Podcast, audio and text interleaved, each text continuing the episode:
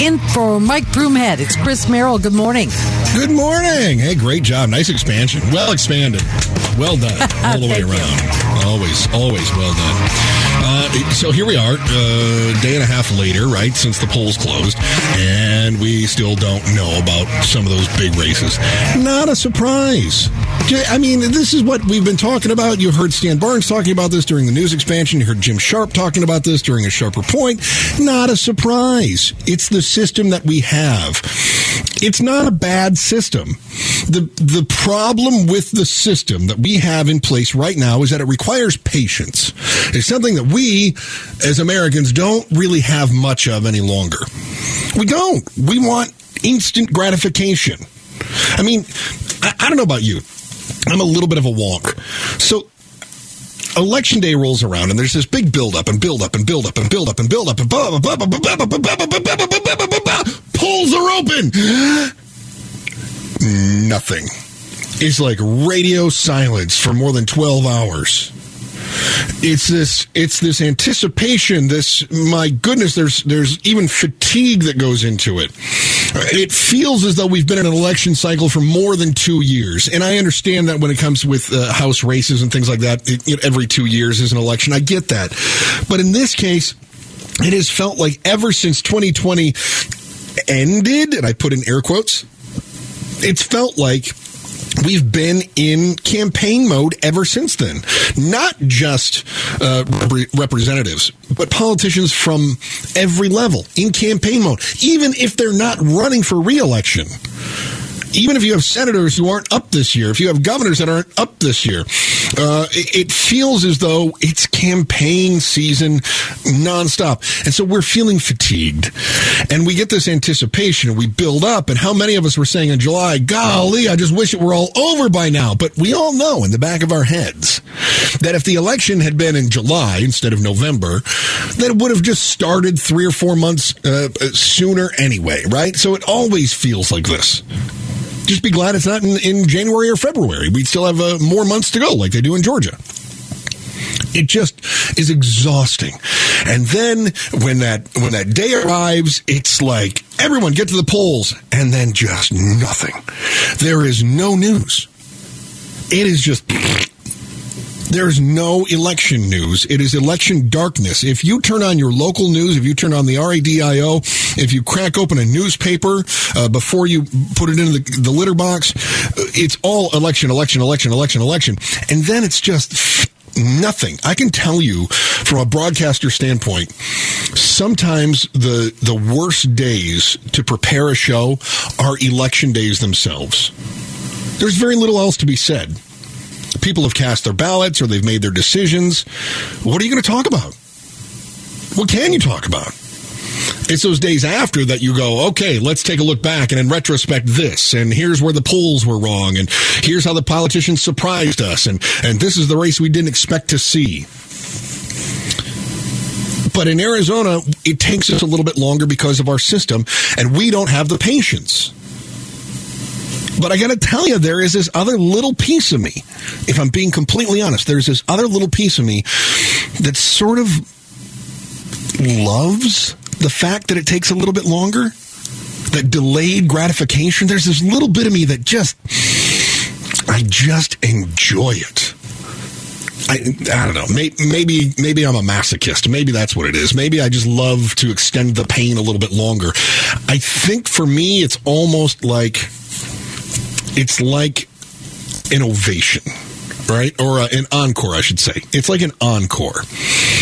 You've got Act One, the announcements, Act Two, the campaign, Act Three is the election itself, and then the results. But in our case, we have a bit of an encore where it goes just a little bit longer. And we're all left here trying to play political analysts. Every single one of us. And we turn to actual political analysts. We turn to actual political scientists to sort of dive into those numbers a little bit. But they don't. They don't know any better than you and I do. They may have a, a, better understanding of how certain elections work, but they really don't know what those results are going to be. All we do is project our best guess. And there's this little bit of me that just loves that we have the center of attention for America for a little while longer. Just a little bit because I want those results too. I feel that same doldrum that you do in the middle of election day, but by the end of the election or at the at the at the tail end as the as the polls are, are shutting down as we start getting uh, some early returns as, as we start seeing those ballots that were counted that were mailed in ahead of time and have already been counted or early in the day and they've already been tabulated whatever it might be I, I get that little gratification. It's just kind of a drip, drip, drip of gratification. I kind of like that we things aren't necessarily settled. I don't know. Maybe I just love the drama. Maybe that's it. Maybe it's just more drama. We're going to have drama, however, in Arizona for a while. That's not going to change. The drama will continue. Um, let's look at the governor's race. The drama will continue. If Katie Hobbs wins, there will be all sorts of uh, reconfiguring the way that we think about day of uh, election, early, early uh, voter day of election returns. It's a it's a mouthful and it's a mess. We'll rethink the way that we consider those. You'll have people that will swear it was all bogus, that it was all because those those election glitches, those tabulating machines, they were all set up and it was all part of a larger scheme. We're already seeing that on the national scale. We're already seeing the, the QAnons coming out and claiming this sort of thing. We're already getting that. We're already getting it. So if Hobbs wins in a close race, if Hobbs had won in a blowout, it doesn't matter. There would have been all these questions, especially when we had the tabulation uh, problems on Tuesday morning. We still would have had the same exact, uh, uh, I don't want to say necessarily conspiracy theories, but questions surrounding the election and the election integrity. And we would have had another two years of Arizona's election integrity is compromised. Kari Lake wins, we won't have that. If Kari Lake wins, we won't be saying the election was rigged. There still may be some people saying, well, she even overcame a rigged election. That that might still happen. But it's not going to be the center of, of, of people's arguments. Kari Lake has laid the groundwork for a long time that the election is rigged. It's rigged. It's rigged. And then if she wins, aha, I overcame adversity. That's the spin. That's an easy spin. But the drama will continue because then we have to consider what is the Kari Lake regime going to look like.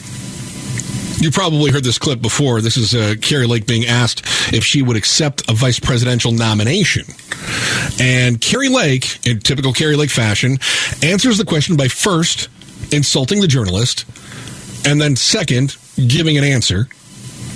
Uh, and then wrapping it up with another insult to the journalist. You're likely to be talked about as a VP candidate. That's kind of a compliment, isn't it? You're likely to be talked about as a VP candidate. That's sort of a compliment. The question is, and it's a reasonable one for Arizona voters to know, are you more interested in advancing your career or advancing Arizona? Will you do you plan to serve your entire term in Arizona or are you open to being the VP? Are you new covering this race? Because we've talked about this before. I love that. It's just, you're a moron. You must be a real idiot for even asking me that question. Doesn't matter what the question is. Whoever asks the question is an idiot. I love it. It's fantastic. Oh, it's wildly, wildly entertaining. And I don't know of anybody more comfortable in front of the camera than Kari Lake. She's got an entire career in front of the camera. She feels very comfortable. She knows how to how to say what's on the top of her mind. She knows how to control the the the, the, the set. She gets it. I love it. It's fantastic. Immediately insults the journalist and then answers the question. We talked about this. I've asked you this questions. I am going to not only be the governor of Arizona for four years, I'm going to do two terms. I'm going to be your worst freaking nightmare for eight years. And we will reform the media as well. We're going to make you guys into journalists again. Oh, it's fantastic. Insult, answer, insult. We're going to make you into journalists again, implying, of course, that they're not journalists. I don't know what that would look like, but I'm fascinated to find out. I don't know how the governor dictates the news other than granting certain access and denying access to others. I don't know uh, what it is. Uh, but golly, it's going to be a fantastic and fun four years, regardless. The drama will continue. It absolutely will continue. Uh, Kari Lake is a bit of an outlier, however, and that is because she's somebody who uh, had the support of President Trump and looks like she may pull off a victory. that didn't happen nationwide. Is it still, is the GOP still Donald Trump's party? That is next. It's Chris Merrill in for Mike Broomhead on KTAR.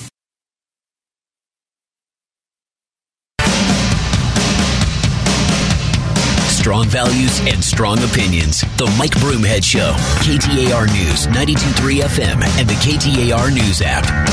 Hey, good morning. Chris Merrill in for Mike Broomhead this morning, KTAR. It is uh, remarkable that we expected this blue wave, uh, excuse me, this red wave uh, around the country, and instead we got more of a red ripple.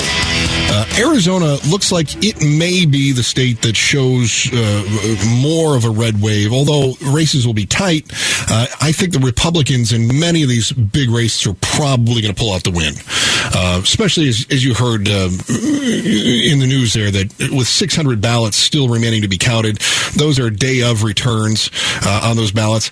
They tend to break Republican, and with the, the races being so tight, I think it, it spells, um, I don't want to say disaster, but it doesn't look good for the Democrats who have very slim leads right now. I don't know about Mark Kelly.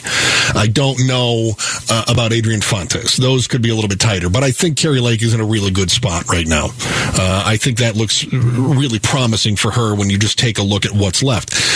But as I mentioned in the last segment, eh, what do I know? None of us know squat. None of us know anything.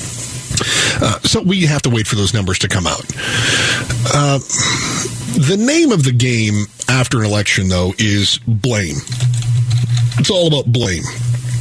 If things go well uh, for one party, the other party says, well, whose fault is it? If there had been this red wave, as was predicted, the blame would have fallen squarely on Joe Biden. It would have been Joe Biden is the problem. Democrats would be scrambling, saying Joe Biden is the problem. Nancy Pelosi didn't help. Uh, this is a disaster, and this is all because Joe Biden is an ineffective leader. Would have been the case. Absolutely. If the red wave had come, Joe Biden's fault going uh, leading up to the election, we heard about how Joe Biden's approval rating was uh, lower than any president in the last 40 years going into his f- first midterm, lower than uh, uh former President Trump's uh, numbers were. It would have been Joe Biden is an effective leader. However, now it seems that the blame is falling on Donald Trump we're seeing a number of people turning on former President Trump. Even high profile Republicans are turning on former President Trump. Uh, they're saying that he was, uh, that, that he's casting a shadow over the party and that the people who turned out and were energized in 2020 uh, to vote against Trump uh, are the ones who voted against Trump candidates. Mitch McConnell said we have a candidate problem. The problem is not uh, that people don't want to vote Republican. The problem certainly is not that they haven't redistricted in many states in a manner that favored Republicans. They have. The problem is that the candidates are not strong. Consider Georgia. If Herschel Walker were not the candidate in Georgia, there wouldn't be any question you'd have a Republican senator out of Georgia right now. You would not be having a runoff. Wouldn't be a question. But instead, they put Herschel Walker up. This terrible candidate. Terrible. So now what people are saying is it's former President Trump's fault. In fact, his former favorite newspaper has now turned on him. He once called the New York Post his favorite newspaper. He later said his former favorite newspaper because they said something that was unflattering to him. Responding to the election results, New York Post ran a photo of Governor uh, Florida Governor Ron DeSantis along with his family on the front page, dubbing DeSantis "the future." The publication adding young GOP star DeSantis romps to victory in Florida. Uh, DeSantis even flipped Miami Dade, which is a majority Hispanic county, backing a GOP candidate for the first time in two decades. Uh, New York Post uh, said something unflattering about the uh, uh about Trump, and on his Truth Social website back in August, he said it was once his favorite paper. Um, and then he was criticizing them because the paper was in defense of Mitch McConnell who uh, former President Trump is not a big fan of Mitch McConnell right now. Front page of the New York Post today is a photo of Trump's head, uh, sort of photoshopped to be egg shaped on tiny little feet, sitting on top of a, a brick wall, like a privacy wall, uh, apparently in front of Mar a Lago. And the headline, Trumpty Dumpty. This is from the New York Post. Trumpty Dumpty. Don, who couldn't build a wall, had a great fall. Can all the GOP's men put the party back together again? The name of the game after an election is blame. You have to keep that in mind. It's all about blame. And now, former President Trump is planning on uh, announcing we think. He says he's going to make a big announcement next Tuesday in Florida at Mar-a-Lago. He says he's going to. What is that big announcement going to be? We assume it's his announcement that he's going to run for president in 2024. It would be early for someone to announce a, a candidacy for president. Normally, we don't see those until well after the first of the year. Some of the some of those that want to get in early will do it in January. Uh, the idea to run in, in November seems very early. This may be strategic. It may have to do with some of his uh, legal woes. It may have to do with investigations. And it may just be because he wants to get out there and start fundraising ahead of other people. Absolutely could be the case. But will he have the support from the GOP? That's the big question. Because right now, DeSantis is that rising star in the GOP. And frankly, the Democrats should be worried about Ron DeSantis because he's got momentum and he can form sentences. He's younger, he has momentum. Republicans across the country have liked the way that he dealt with COVID in Florida. They look at Florida as an example of how the country should be run. And DeSantis won't energize the Democrats the way that Trump energizes the Democrats. Trump energizes his base better than anybody no doubt about it. But he also energizes the Democratic base better than anybody. Biden doesn't energize the Democratic base. Trump energizes the Democratic base more than Joe Biden does. If DeSantis runs and he has the support and the energy of his base, which he will, how many Democrats, how many of those millennials that voted in this midterm, how many are going to come to the polls to support Joe Biden? Joe Biden is going to look like the weak candidate the GOP is going to actively watch, mark my words, the GOP is going to actively start working for DeSantis. They're not going to work against Trump, but they're going to start they're going to start moving him to the wings. You mark my words. Because again, the name of the game after an election is blame. And right now, they're blaming Trump. They don't want him front and center. They want DeSantis, their star, to be front and center. We'll talk uh, the Gaydos Big Q of the day. That is next. It's Chris Merrill in for Mike Broomhead this morning, KTAR.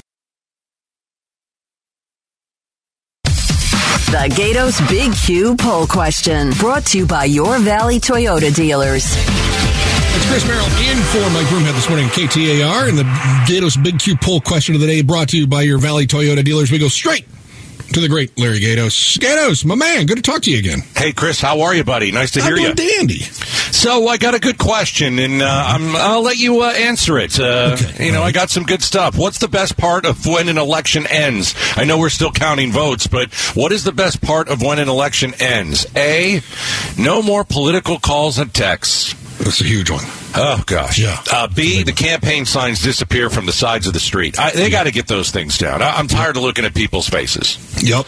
Uh, C, no more TV ads. That's always good. I was uh, pushing the pause button. I wouldn't watch them anymore. Yeah. Uh, or TV's D, just a fad anyway. or D, all of the above. I let people uh, out. Uh, you know, all the is it all three? I think on election day I got about six texts in a matter of like three minutes, and I'm like, I don't want to vote for any of you. I don't like any of you candidates. Why? I don't want to vote for any of you. Stop texting me. And I'm the same way. As soon as I get the text, I'm like, well, that's one mark against that person, right? That's, I that's know, but then there's no one to vote for because everybody texts you, and then you have no one to vote for. Then you have to sit out, and you're like, well, I really don't want to sit out. I just started every time I get the text, I scroll down and I hit the uh, uh, report junk and delete, and I hit that on every single one of those. I hit the block button because I, Yeah. I think if it's uh, if you put stop, Yeah. uh, it- they'll send you more. That's what I heard. So I just I probably Absolutely. blocked about eight thousand calls. Yeah. So My my gut reaction was the signs. I'll finally be able to see in the intersection when I'm turning the corner. That's what I'm looking forward to the most. goodness. Those All right, Gaydos and. Chad this afternoon. man. Make sure you catch it. We'll get the answer and how you felt about the Gaydos Big Q poll question of the day. We'll talk more election 2022. Yeehaw! Next, Chris in for Mike Broomhead on KTAR.